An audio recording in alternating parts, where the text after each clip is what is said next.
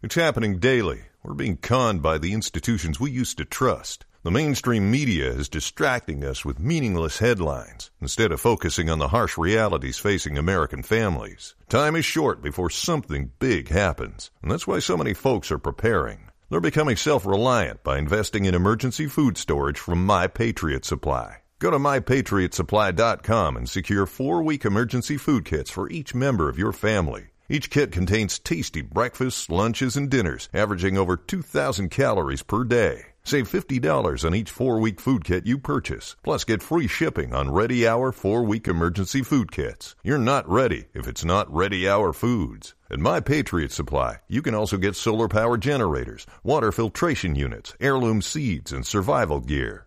Order by three p.m., and your unmarked boxes ship the same day. Shop my patriot supply dot com today. my patriot supply dot com. With Lucky Land Slots, you can get lucky just about anywhere. Dearly beloved, we are gathered here today to... Has anyone seen the bride and groom? Sorry, sorry, we're here. We were getting lucky in the limo and we lost track of time. No, Lucky Land Casino, with cash prizes that add up quicker than a guest registry. In that case, I pronounce you lucky. Play for free at lucky land slots dot com. Daily bonuses are waiting. No purchase necessary. Void where prohibited by law. eighteen plus. Terms and conditions apply. See website for details. Oh, hey. He- hello, everyone. Once again, it's your girl, Reb Maisel, with the Rebuttal Pod, posting part two to our part one episode of Is Eating People Wrong immediately. You are so welcome. You are very welcome. If you are hopping on over from part one right away, hello once again. For those of you who maybe waited a bit, maybe let it sit, let it settle, okay, in your tummies.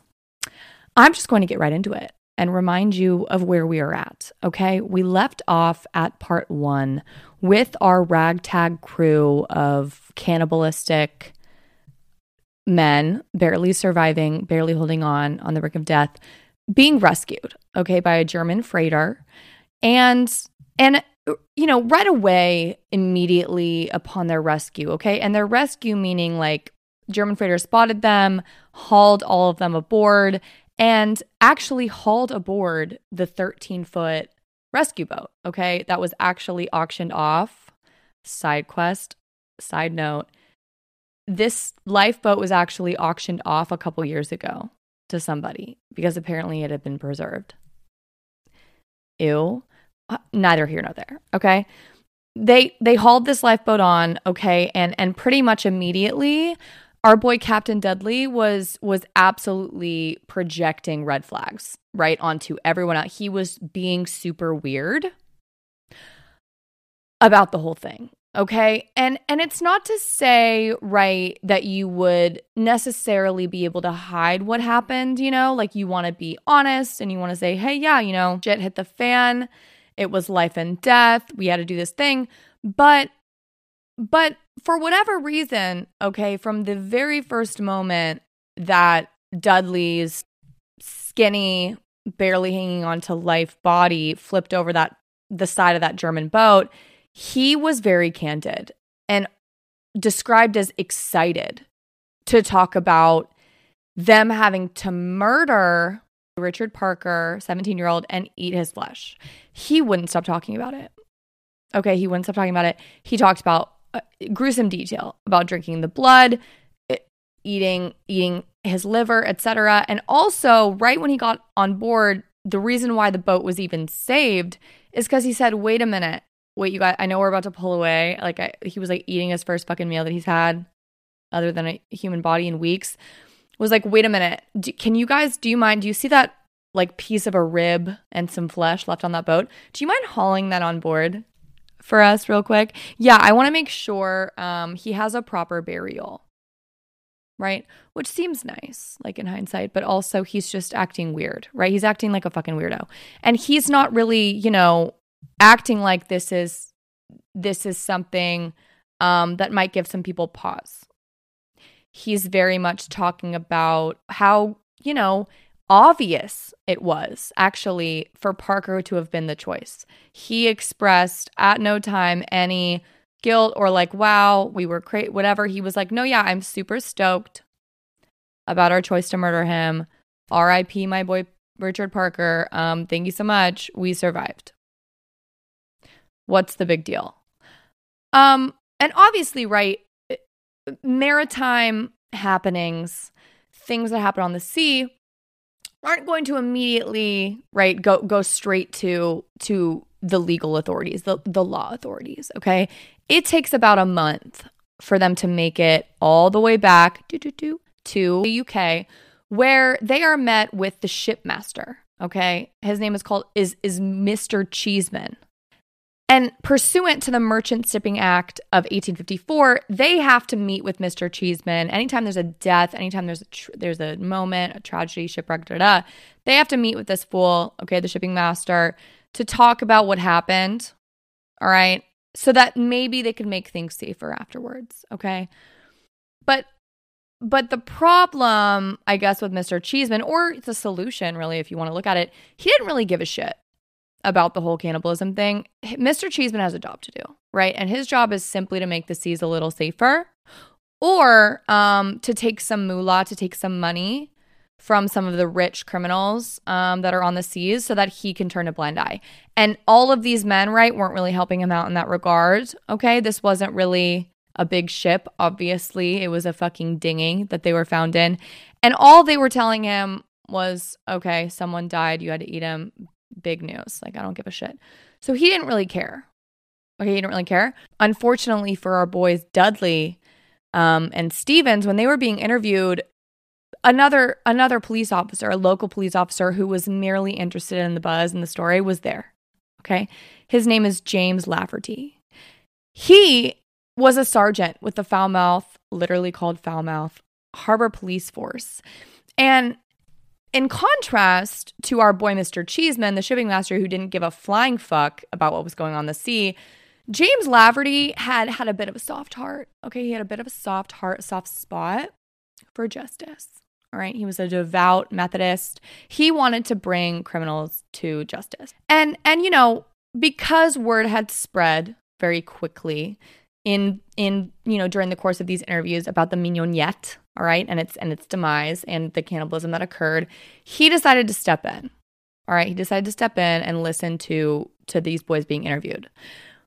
After they were interviewed, all right, Mister Cheeseman, our boy, um, literally said, "I don't really give a shit," and he forwarded his report to the Board of Trade in London. And the Board of Trade looked at it and said, "Oh, well, what are we supposed to do about this?" And they forwarded the file from them to the Home Office. Capital H, capital O. Whatever. Apparently, the Home Office had the ultimate authority for the administration of courts and criminal prosecution at that time. Okay, so so basically everyone was just hot potatoing this thing, you know, down the line. And and in the course of this, all right, during the course of these hot potato, we don't know what the fuck we're supposed to do with these fools, okay, who killed someone for sure, um, they were garnering a lot of local attention, national attention even, okay? These men were were heralded as heroes, as survivors, as men who had to do what they had to do to get by, right? And in during this celeb fifteen minutes of fame moment, our boy Dudley did not hold back, right? In interviews with newspapers and interviews with multiple different um, groups, departments, authorities, he described in detail about how he had killed Parker with his knife and had actually produced the knife during his story. Okay, here, here it is, here you go. And in this initial interview, okay, at least with the with with our boy Cheeseman, okay, our cheesy man, the sh- the shipfarer, the ship the shipping merchant guy, James Laverty, okay, while he was listening in and her- and was listening to his story, and Dudley whipped out his knife, James goes, "Oh my God, that's that's so crazy. Do you mind if I take that knife really quick, um, just like for safekeeping, like for reference?" And Dudley, okay, thinking that there was absolutely no possible threat to him of any criminal action, period, because again, the customs of the sea, right? The maritime unwritten rules, he was totally fine and in the clear. He gave it to James Laverty when, when James asked for it but told him specifically that he wanted to be sure that he got it back as a souvenir of the experience. Quote unquote. Now, now Laverty, quote, found Dudley to be insufferable in his arrogant recounting of what went on board the Mignonette lifeboat. Okay?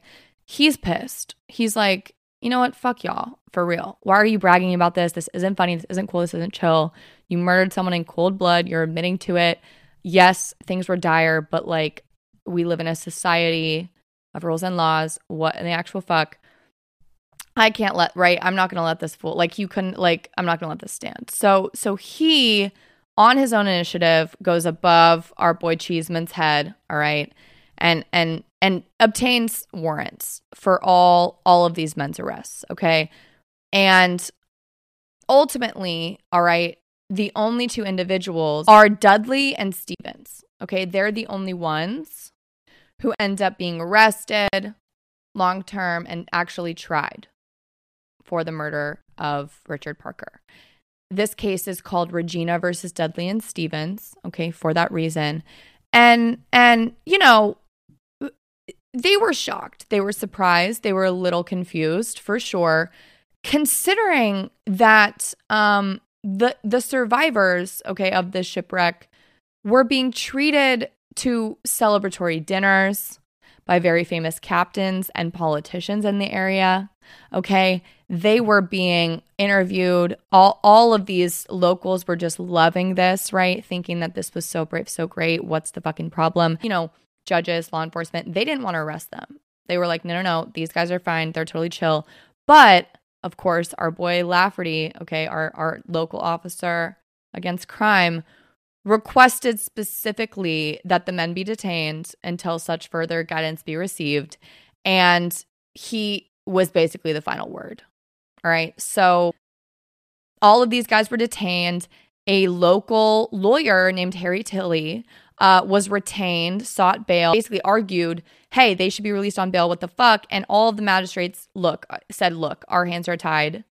Um, we have no option but to keep them in custody for a few more days until we receive instructions from from the big head honchos, okay? So by Wednesday, okay, they were detained by like Monday, let's say, okay? By Wednesday, the file, okay, the Mignonette file that had initially been sent out by our boy Cheeseman had finally made its way through different levels of bureaucracy at the Home Office. And and the Home Office, even the senior officials were unclear on how to proceed. They have no fucking idea what, what to do. It is Ryan here, and I have a question for you. What do you do when you win?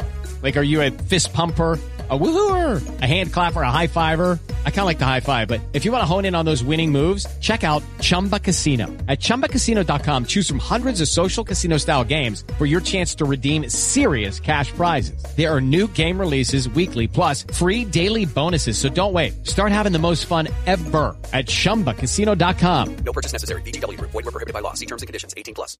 Judy was boring. Hello. Then Judy discovered chumba casino dot com. It's my little escape. Now Judy's the life of the party. Oh, baby, mama's bringing home the bacon. Whoa, take it easy, Judy. The Chumba life is for everybody. So go to chumba casino dot com and play over one hundred casino-style games. Join today and play for free for your chance to redeem some serious prizes. chumba casino dot com. No purchase necessary. Void where prohibited by law. eighteen plus terms and conditions apply. See website for details. They referred the matter directly to the desk of the Home Secretary himself, Sir William Harcourt. I don't know what those words mean either. Apparently, it's like the Supreme Court shit, okay? Apparently, it's like some big head honcho. Apparently, it's like the main fucking guy, okay? And and at this point, right, we all know public opinion was on the side of our cannibal cannibalistic men, all right? And I'm not saying, okay, I'm not necessarily casting an opinion to say public opinion should have been against them. No, not so much. But like, let's not, right, have like a rain of parade with, with candles and balloons and confetti and shit when like this wasn't, look, the difference between this, okay, and, and something that we've heard a lot about, which is like, right, someone being forced to feed off of already passed away dead bodies, okay, the difference between those two things is that those bodies were already passed away, okay? And in this sense, you are literally taking a life that you have somehow deemed as not not fit to not fit to stay and killed him in order to eat him. That is the difference here, okay? That's the difference that we're that we're grappling with, okay? So at this point, um, everyone in the public had said, no, no, no, you can't arrest them. These are the tried and true customs of the sea. Your laws don't work here. Murder is not is not at hand. Quote, to depict these embattled men as common criminals rather than as reluctant heroes was considered outrageous. But, you know, I guess luckily for us, I don't know, luckily for literally criminal law as we know it, our boy Harcourt, okay, the main head of the land, was not interested in popular opinion. He wasn't interested in a popularity contest. He said that he only cares about the letter of the law. And the letter of the law says that this is a murder, so they should proceed to prosecute. He he he issued that order. And so all of them uh, were obviously arrested, stayed in jail, but their lawyer, okay, Harry Tilly, did manage to get them out for bail. Okay, did manage to get them out for bail. And shockingly enough, while they were on bail, Richard Parker's brother, the eldest brother of Richard, appeared in his yachtsman outfit and made a point of publicly shaking the hands of all three fellow seamen upon their release from jail. So inflamed were people that a death threat was made against the mayor, and ballads began to be sung about about our about to be prosecuted killers. I feel like that's a little dramatic. It's a little much, for sure, a little much. I don't know. And if I were Richard Parker, I would haunt my fucking older brother to the fucking hills, okay? I would make The Conjuring look like The Backyardigans, for sure. Because where are the loyalties here, right? You don't know the fucking circumstances. You don't know if I fucking agreed. You don't know what the fuck? These men are agreeing that they murdered me? No. No, thank you. Fuck off. I'd be pissed. For your what? fifteen minutes fame? I'd be I'd be so fucking pissed. Anyways, Dudley, of course, you know, is going on his press tour, sending letters to the London Times. He's super full of it. He says, quote, he is being charged with an act which certainly was not accompanied by either premeditation or malice in the true sense of the word, as my conscience can affirm. Dudley, I don't know if we're all, I don't know if any of us are really resting on your conscience at this point, right? I don't know if any of us are really, are really betting on that at this point, but you know, whatever. So ultimately, Dudley and Stevens were committed to stand trial in November eighteen eighty-four. Okay. And from the get-go, from jump, this trial was fucking weird. Okay. Everyone was breaking the fucking rules. One judge who was scheduled to hear the case stepped aside. He said he couldn't. And then the Home Secretary, all right, the guy who, the main head honcho who has said that, yes, we should prosecute, I care about the letter of law, he put in a more, quote, reliable judge, Baron Huddleston. So essentially we're packing the court here. Like, our boy, Home Secretary, absolutely wants a W on this. He wants these motherfuckers to be prosecuted and tried. He is pissed. It was giving pack the court a little, right? Like, which is not really a great thing to do, but look, I'm just giving you the facts. Dudley and Stevens were ultimately represented by someone who was more high profile than our previous lawyer, okay? Someone named Arthur J H. Collins. He was a leading member of the bar, and Costley, right? Talented and Costley had been paid by a generous defense fund that had, of course, been established by the yachting community. Because rich people love love a yacht P R campaign, for real. And Dudley did say, okay, that any surplus of this fund would be used to create a trust fund for Richard Parker's younger sister. Oh, that's cute. Why were you bragging about murdering him for the last, like, month? Thank you. So this is where the letter of the law comes into play. This is where it gets interesting for our purposes, for the legal world. They were tried, right, prosecuted, charged with murder. First degree murder with intent. And the two accused, Dudley and Stevens, put on a defense saying they were not guilty by reason of necessity, the necessity defense. Now, the necessity defense as we know it, all right, and and it has changed over the years for sure, but to give you a general overview, the defense of necessity requires that a person reasonably believe that the, the commission of a crime was necessary to avoid an imminent and greater evil, and that these actions will be effective in abating the greater evil. The defense of necessity is often used in, let's say, property trespass cases, right? Where someone ha- ha- drives their truck through someone's yard, ruins their entire yard because there's an emergency, and they are fearful that if they don't get their wife to the hospital in time, she's not going to make it, and that was the only shortcut because the road was closed. If they were tried, right, for destruction of property, the defense of necessity could be raised in that instance. Right? Does that make sense? The defense of necessity is not to be confused with self-defense or duress. Okay, necessity, self-defense, and duress are all three separate defenses. Okay? So if you're thinking to yourself, well, necessity, obviously self-defense, yeah, that there's a separate shit for that. Okay, duress, meaning like someone's literally holding a gun to your head and forcing you to do something, that's duress. Okay, necessity is different. Because necessity is often seen as something that is not forced or put on or present unless there are external, worldly, universe, God-type actions at play, not necessarily a person's actions, right? Like forcing you to do something.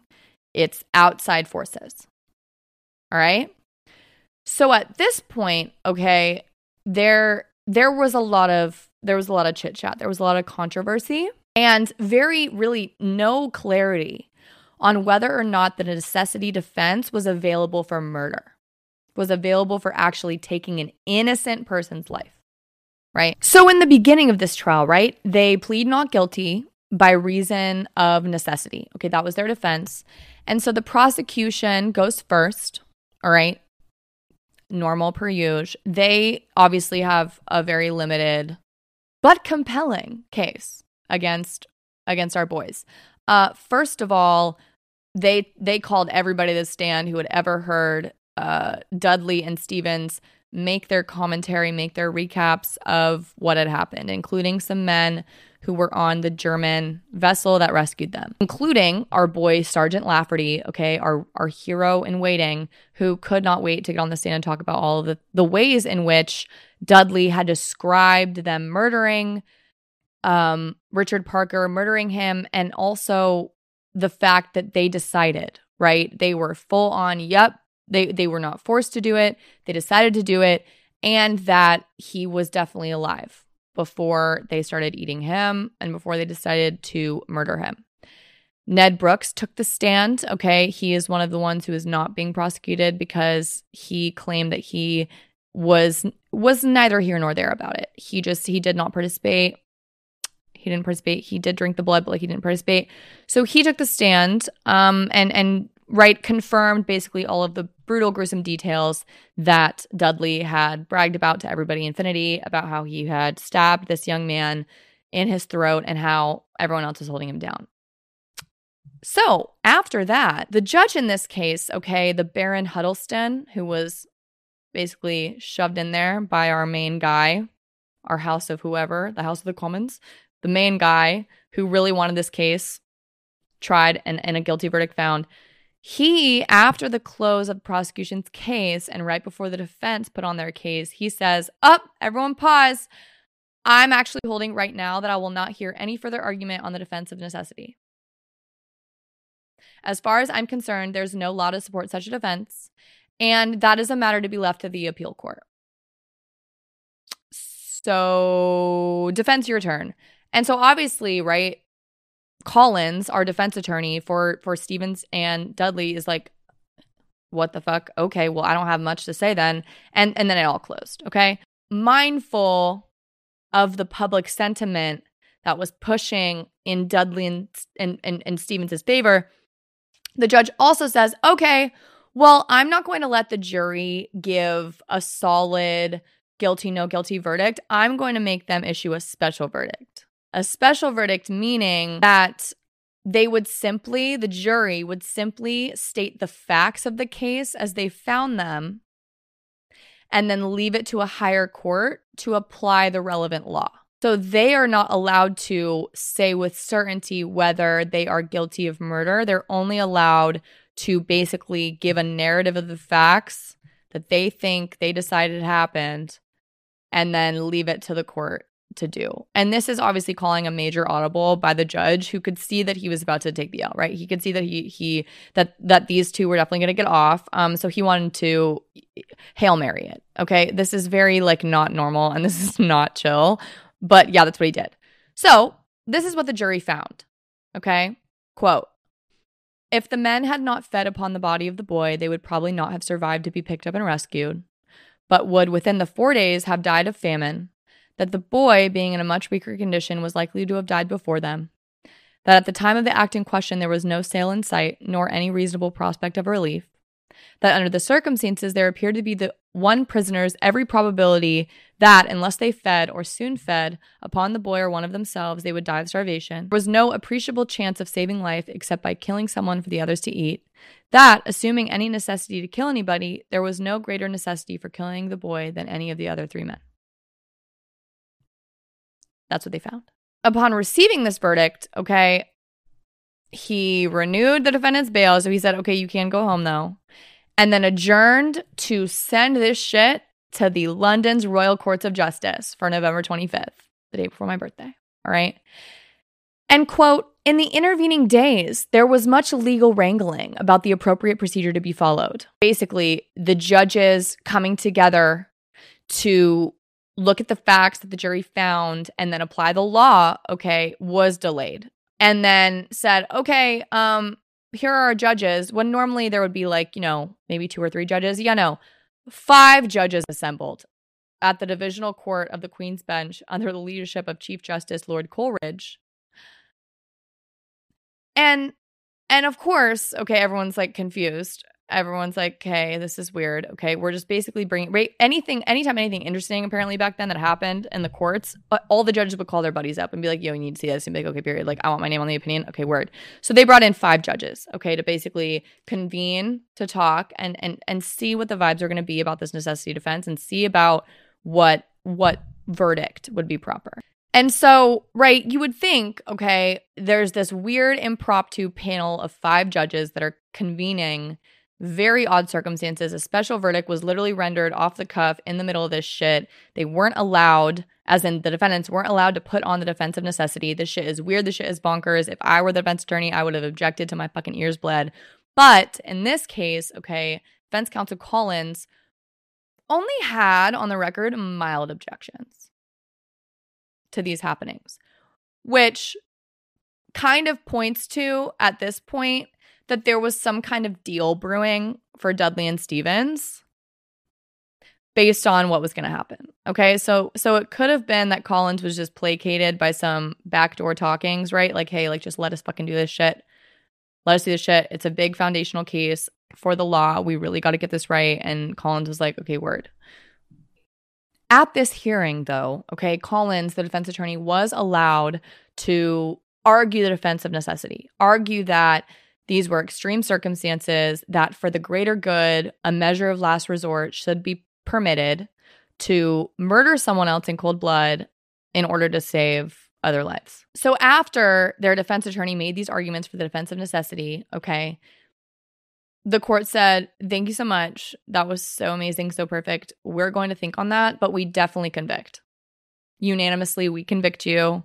Period, one hundred percent, five out of five, five of us think you should definitely be convicted. You guys are guilty. We're going to issue our verdict later, like our opinion on why we think so later.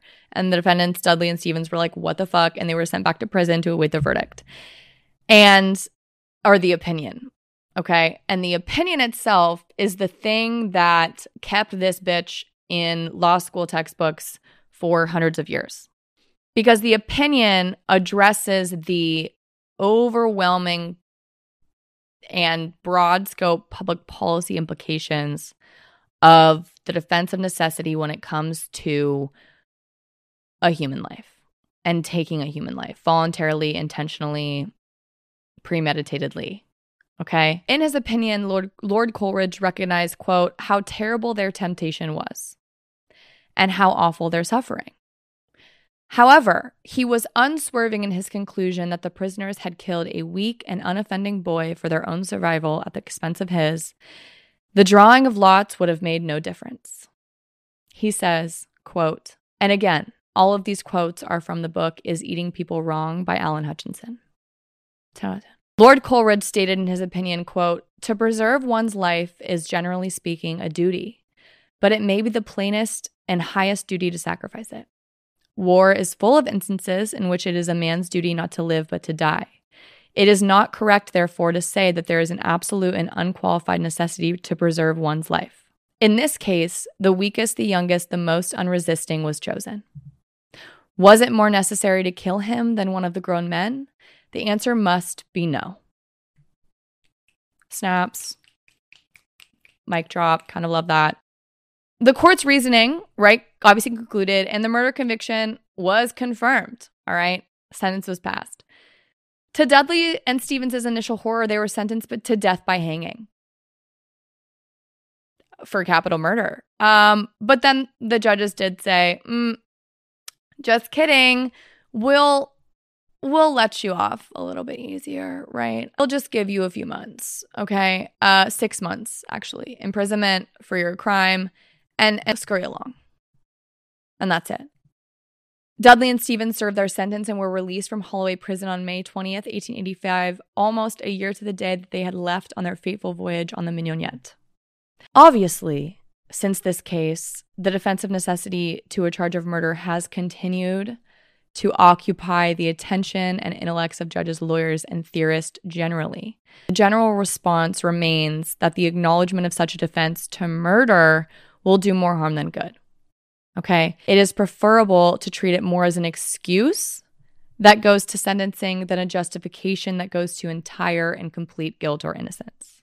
The fear remains, quote, that it will open up a whole can of worms and people b- will be running to it in dubious and ever-broadening situations. In cases following Regina versus Dudley and Stevens follows this logic, okay? And in American law, we also follow this logic. There is no, and I mean no, defense of necessity or duress to a charge of murder, okay? First degree murder and with intent, with premeditation and intent, okay? There just isn't. Even if someone, right, is holding a gun to your head and saying you have to kill this person right now and you do it, still, I mean, yes, it, it's taken into account, okay? But it's not a complete defense to murder. If you have the intent and the knowledge and malice aforethought, that is that is needed. Necessity and duress can be used for other lesser crimes. Pretty much most crimes that do not involve murder. Okay? Like the one that I explained to you, property damage, okay? D U I or like driving with a suspended license. There have been cases like that where someone has hopped in the car to drive someone to the hospital on a suspended license and like defense of necessity was there. Since eighteen eighty-four, when all of this shit went down, there has been a lot of controversy and talk on the defense of necessity in in current situations, but the overwhelming and obvious and very sound consensus that ultimately is reached is that it cannot be a defense to the taking of human life, okay? Innocent human life. There has been a successful defense of necessity used in California, actually. Um, I believe it was in potentially the eighties, uh, where someone actually successfully used the defense of necessity for prison break, for escaping prison, because there was a riot going on and him walking out the door was quite literally the only way that he could avoid being killed, captured by by the rioting crew. And the court said, yeah, the jury can hear that defense. That's totally fine. Seems fair. So it's not to say that a defense of necessity isn't logically used sometimes, but definitely fair for back in eighteen eighty-four, okay, the English court to set the precedent that the American courts follow, all right, American English courts alike, and Canadian, like I said, America doesn't take anything original ever. It always copies and pastes, and our entire legal system is a copy and paste. And, and yeah, it took away boop, the defense of necessity from being a question to the crime of murder. essentially what everyone believes is that allowing a necessity defense to murder would open a door which no man could shut. Quote unquote, nineteen seventy-nine case. Richard Parker's tombstone can be found at Jesus Chapel in Peartree Green Churchyard near Southampton. It was erected and maintained by monies left over from Dudley and Stevens' defense fund.